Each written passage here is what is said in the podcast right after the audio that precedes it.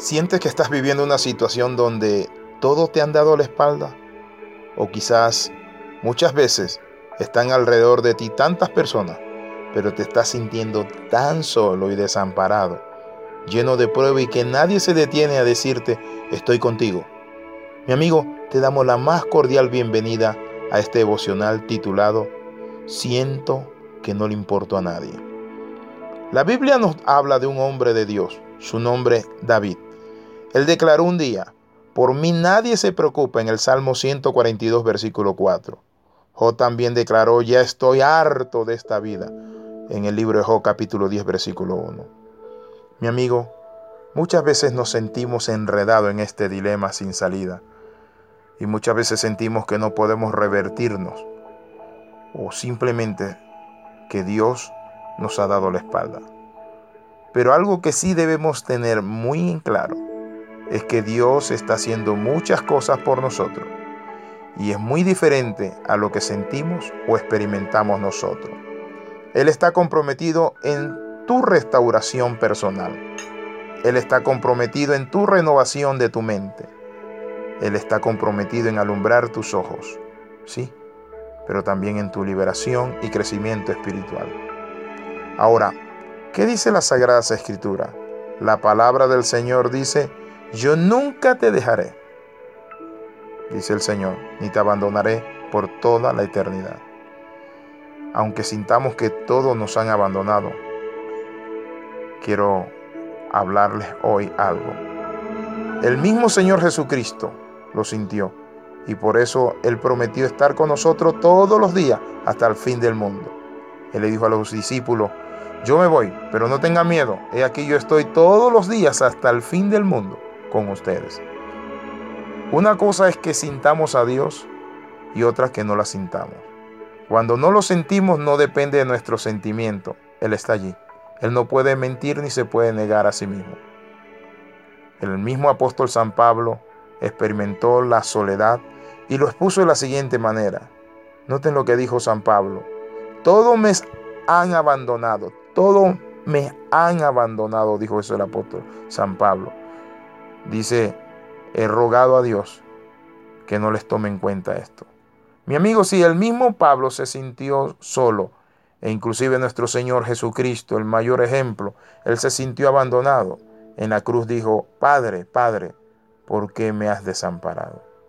Si usted está pasando un tiempo de desesperanza, donde no siente nada, quizás congoja y de traición o desencanto, claro, y muchas veces donde sentimos eso es con la misma familia, con la gente que nos rodea.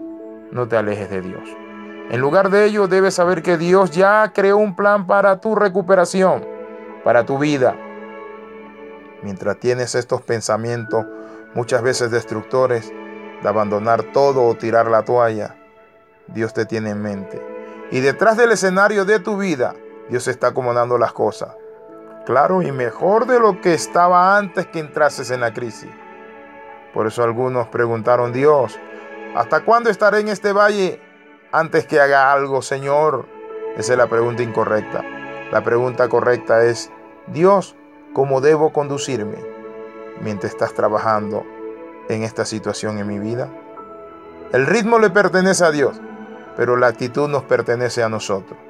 Pero te diré esto, no requerirá más tiempo del necesario, ni siquiera un segundo más. Dios no se deleita mientras atraviesas eso que te hace sufrir. Por eso la palabra dice, en toda angustia de ello él fue angustiado y lo libró el ángel de su faz. Por eso, mi amigo, no desperdiciaría ni una sola lágrima nuestra Dios. Por eso el salmista decía, pon mis lágrimas en tu redoma. Claro que sí. El enemigo quizás te dijo, lo arruinaste todo, no tienes solución, pecaste, fallaste. Para ti no hay esperanza ni salvación, pero es una mentira. ¿Saben por qué? Porque Dios ama a sus hijos.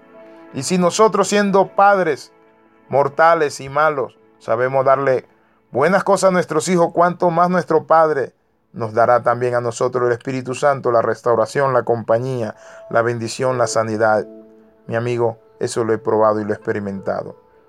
Cuando he visto a mis hijos en pruebas y en lucha, por rebeldes que hayan sido o por dura que haya sido la crisis que hemos tenido en el hogar, saben que nunca los dejo solo. Cuanto más mi Padre Celestial. Dios va a salir al rescate tuyo. ¿No lo harías tú como padre? Claro que sí. Isaías 65, 24 dice, y antes que clamen, responderé yo. Mientras aún hablan, yo habré oído. Isaías 65, 24 lo dice así.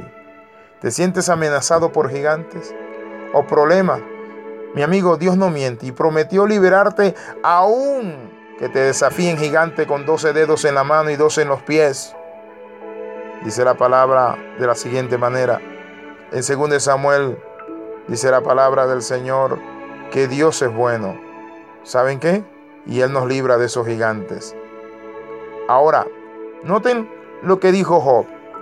De seis aflicciones te rescatará y la séptima no te causará ningún daño. Claro que sí. De todas las aflicciones nuestras Él nos rescatará. Seis aflicciones y aún siete que es plenitud. Es el idioma o la frase bíblica que significa no importa cuántos sean los problemas, Él siempre te va a libertar. Métete eso en la cabeza, mi hermano. Debes saber que el plan de Dios para tu recuperación y para tu vida es a prueba de balas, pero también de tontos. Tan rápido como Pedro negó a Jesús, Dios tiene un plan para su restauración. Eso no era la primera vez que Pedro lo echaba a perder o metía las patas, tampoco sería la última. Mi amigo, lo mismo sucede con cada uno de nosotros. Dios ha hecho provisión para esa circunstancia. No irás por debajo, la atravesarás. Aun si vienen aguas turbulentas, fuego impetuoso, los demonios mil del infierno, el Señor te va a liberar porque es nuestro Padre Celestial. Por eso David escribió, las caballerías nos han aplastado la cabeza, hemos pasado por el fuego y por el agua, pero al fin nos ha dado un respiro. Eso está en el Salmo 66, versículo 12. Pero en la versión Reina Valera dice así, hiciste cabalgar hombres sobre nuestras cabezas. Pasamos por el fuego y por el agua y nos sacaste a abundancia.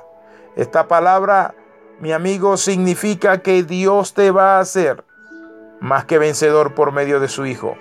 Esta palabra te garantiza a ti que aunque estés en prueba vas a salir de ella, que aunque estás en una situación difícil e incómoda en el hogar, en las finanzas, en el trabajo, en el matrimonio, en la empresa, en lo que emprendes, mi amigo, pero Dios despertará su oído y te levantará del polvo de donde estás.